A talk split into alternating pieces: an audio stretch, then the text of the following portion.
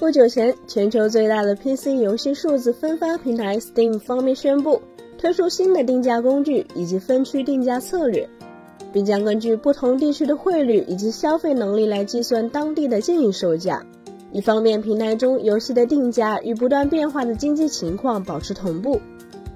日前，苹果方面对 App Store 进行了迄今为止变化最大的一次定价机制升级，让开发者得以在更大范围内获得收入，并提供了更加灵活的定价策略。据苹果方面透露，通过更新后的定价系统，开发者将能够从二十九美分到一万美元不等的九百个价位点中进行选择，而这几乎是此前可用数量的十倍。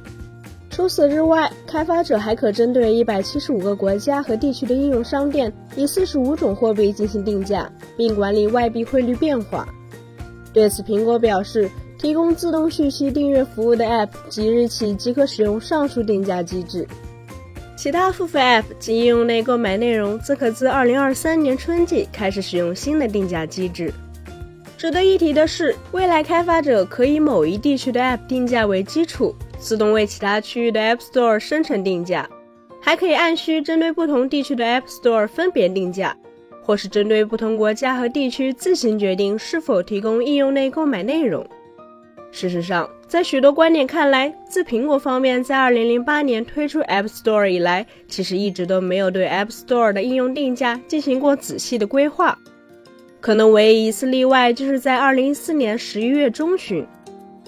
彼时正值 App Store 支持银联支付，让国内用户不再需要为购买应用或应用内付费在 App Store 中至少充值五十元了。苹果方面当时还特意为国内的 App Store 设置了一元和三元的独有价格点，而在此之前， App Store 国区的 App 价位是严格按照苹果方面认定的汇率，即一美元等于六元人民币来定价，这也是为什么当时游戏内付费最低档位会是六元的历史原因。长期以来， iOS 开发者一直不能为 App Store 的应用以及应用内购买内容随心所欲的定价，具体的价格点位需要遵循苹果方面划定的范围，所以这也就导致了 App 的定价成为了令不少开发者头疼的问题。但作为数字化产品， App 的定价显然同样很有讲究。这类数字化产品的特点往往是固定成本很高，但边际成本很低。其中以游戏为例，原神花了米哈游上亿美元的开发成本以及三年时间，但增加拷贝的可变成本则几乎为零。与此同时，折旧和生产能力的限制在数字化产品的成本结构中有很大一部分都是沉没成本。同样以游戏为例，如果一款游戏上市后遇冷，就意味着开发商除了收获一支有经验的开发团队外，其他投入基本等同于打水漂。所以这一切就导致了传统经济学理论中以成本为基础的定价方式对于数字化产品很难适用，因此最终的结果就是开发者群体会采用竞争性定价的策略，也就是参照竞争产品进行定价。其中最典型的例子就是国内手游行业绝大多数的氪金档位是六元、三十元、九十八元、一百九十八元、三百二十八元和六百四十八元。这其实是国内手游行业在漫长的市场竞争过程中逐渐达成的共识。换而言之，更丰富的价格点位对于绝大多数开发者来说其实意义并不大，他们的定价主要是要锚定同行。事实上，此次苹果对 App Store 定价策略调整的最大变化在于对开发者在国际市场管理定价能力的升级，将使得开发者在所选的任意区域 App Store 中保持所获取的本地货币不变。目前，苹果在 App Store 中的国际市场定价策略会根据金融数据机构提供的公开汇率信息更新，以确保应用和应用内购买内容的定价在所有区域保持平衡。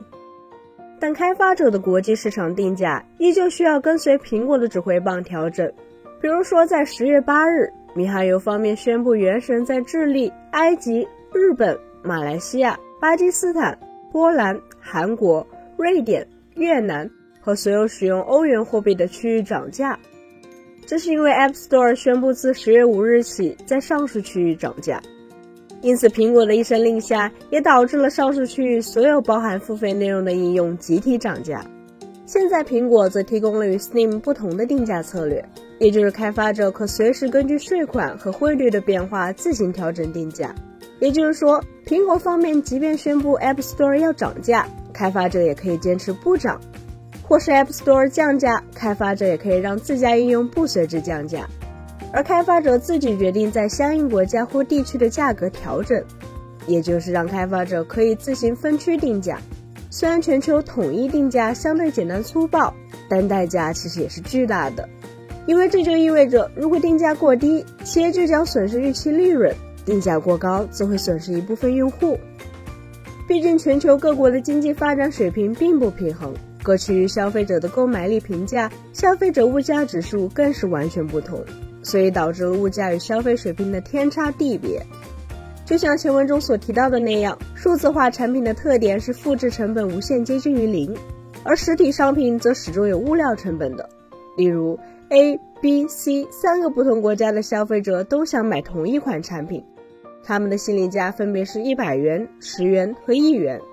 在面对数量有限的产品时，最有利的策略是将其全部卖给 A， 但如果是数字化产品，此时最好的办法就是在 A、B、C 所在的国家分别定价一百元、十元和一元，能卖多少就卖多少。其实这就是典型的价格歧视，但现实并不总是如此简单。开发者将 App 销售给其他国家的用户就是出口行为，自然会受到汇率波动的影响。但问题在于，开发者并非金融行业从业者，